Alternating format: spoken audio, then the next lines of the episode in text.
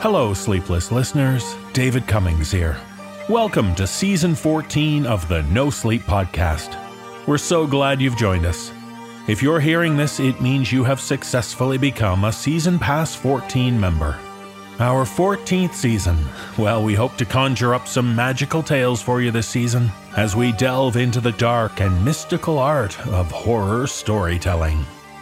Now, if you're a previous Season Pass member, you will have noticed that we have a new hosting system in place for Season Pass 14.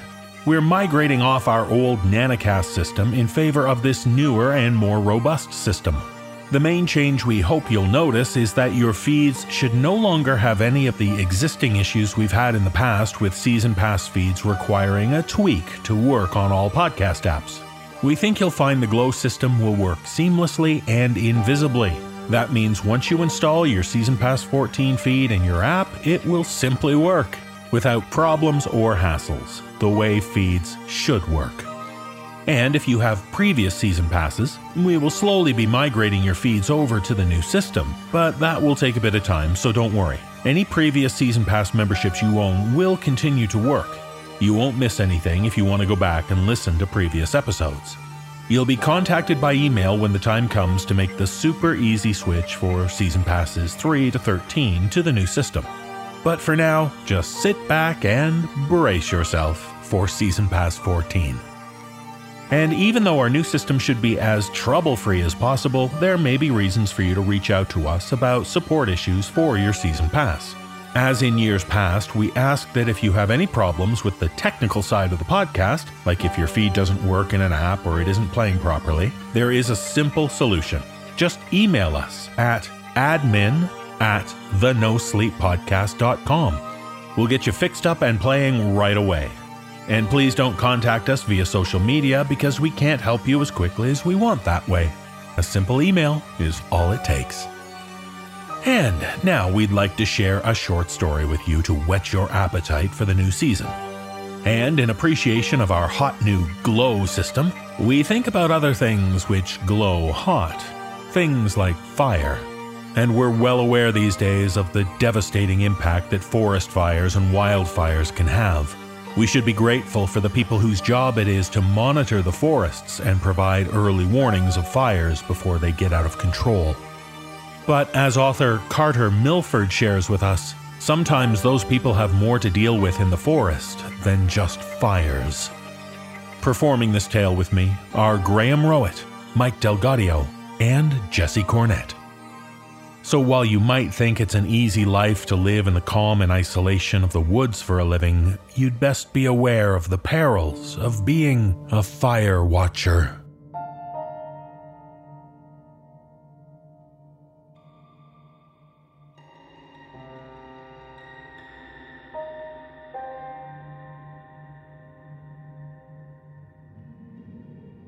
I'm a fire watcher. Upon moving into my station, I found the following pages typed on my desk. Now, I'm not the author of the following, and I'm transcribing exactly what I found. It was dated 1989.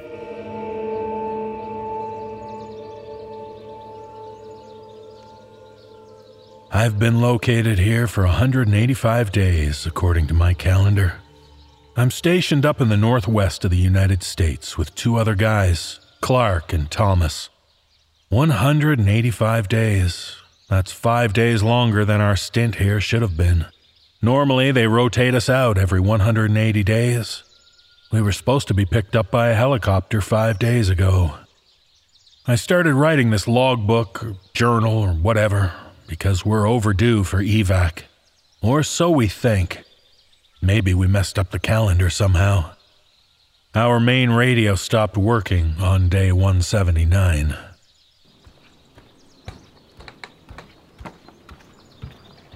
Get up! There's smoke! Bleary eyed, I saw Clark standing over my bunk. I could see the orange slits of light reflecting on his torso, signaling to me it was the early morning. Teddy, smoke! Smoke. Huh? Yes, smoke. A really small stream of it, maybe a mile southeast. His eyes were wide and brighter than the sunlight on his uniform. I pulled myself out of the bottom bunk and headed towards the window. I didn't even need my binoculars to see the small sliver of smoke creating a shadow in the early sun's light.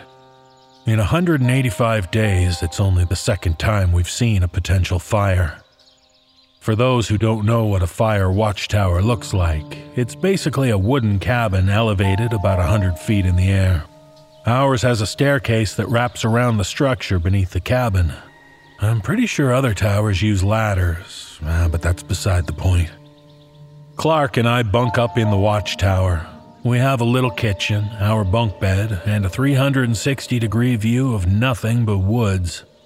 Thomas sleeps in a tiny little cabin at the base of our tower, which is also where our main office is. Office may be too loose of a term. It's one desk and a typewriter used for typing out reports of what we see out here. I rubbed my eyes and looked over to Clark. All right, let's go check it out. No way, Teddy. No way. Clark had been afraid to go past the outhouse since day 180 passed. He's afraid a helicopter will come and he'll miss his chance to be rescued. Rescued, Clark would say, but are we in danger? Did we miscalculate the number of days we've been out here? We still have plenty of food. Did they forget about us? Has the apocalypse come and gone and we don't know because we've been isolated? Okay, fine. Radio down to Thomas and let him know. He should be up.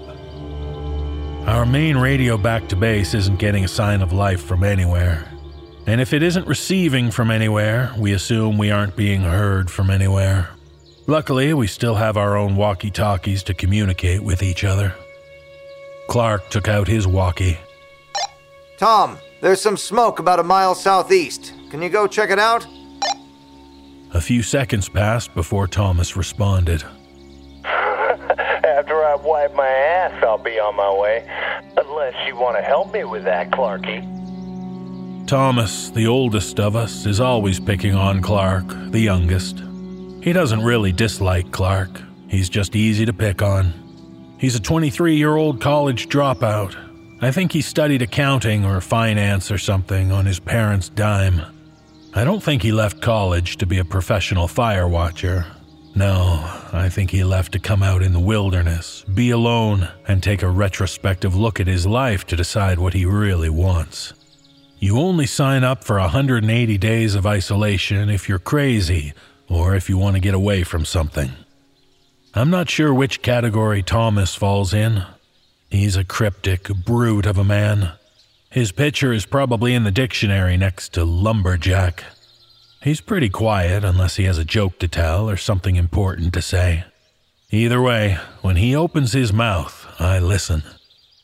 As for me, well, it's not important why I'm out here. Headed out now. Over. Clark and I watched Thomas start his trek into the tree line until we could no longer see him. Clark cocked his head towards mine. Teddy, Thomas has been acting different. Weird. I didn't expect him to be so blunt, but I had noticed. I knew Clark had noticed, but this was the first time we spoke about it. I know. He doesn't seem to be bothered that we're stuck out here.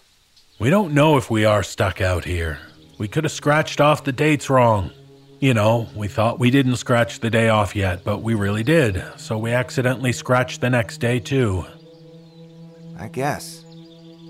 I knew what he was going to say next. That night, though. Shut it, Clark. Come on, Teddy, it's fucked up. He's fine during the day and then just. just changes. Does he have some type of illness? It happened so sudden. Well, maybe he does. So what if the guy goes out at night to stare at trees? Trees? Stare at trees? I know you've seen it. He goes out near the tree line and stands there for a while, looking out, sometimes hours. Maybe he does have a screw loose, and maybe he shouldn't be out here. But I don't think it's the best idea to bring it up to him when we're still trapped here with him, especially if he is insane. Silence fell between us before Clark responded. I didn't know he stares out at the forest. His voice was soft, and his eyes were wider than when he woke me up this morning. Oh, wait, wait, what? Well, what were you gonna say? At At night, he comes up the stairs. I looked over to our half open door leading out to the staircase, letting in a cool breeze. What? What, what do you. What? He comes up the stairs and, and just looks at us. Stares at us.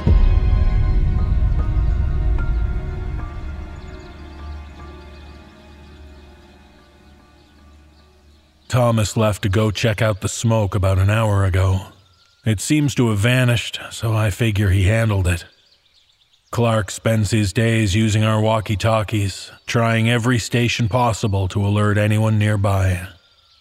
I just watch the forest. It's 11:30 p.m.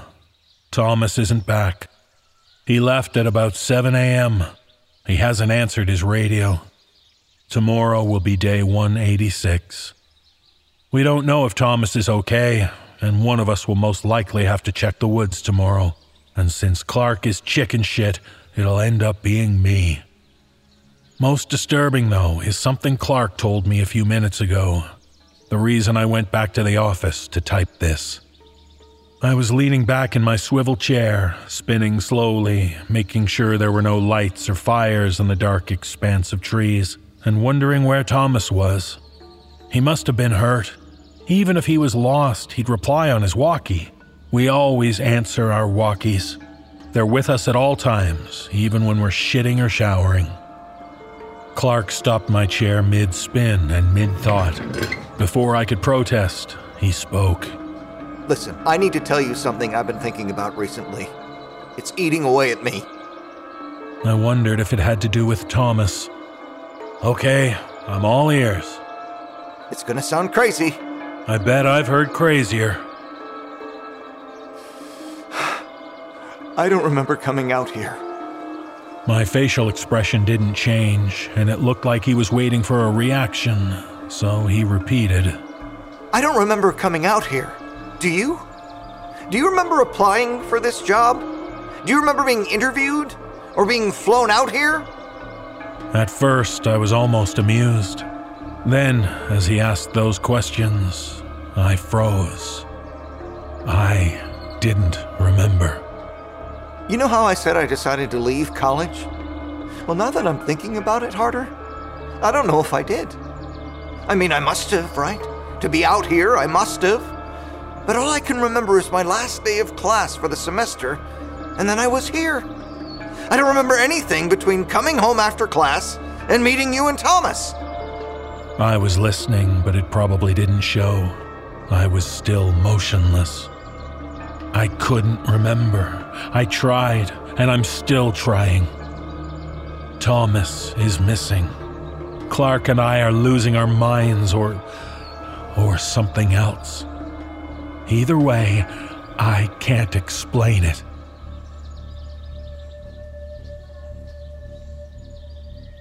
There are more pages scattered about, but I ain't figured out the order. Some are ripped and some are just faded beyond recognition. But there's a more pressing and imminent problem at hand.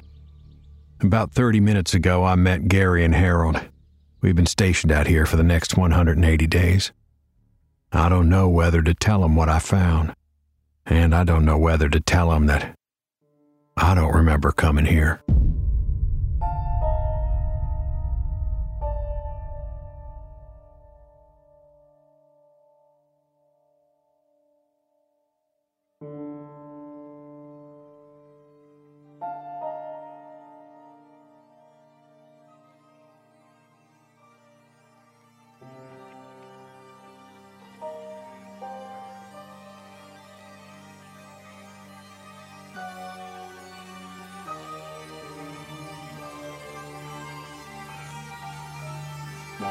Now you know what to watch out for.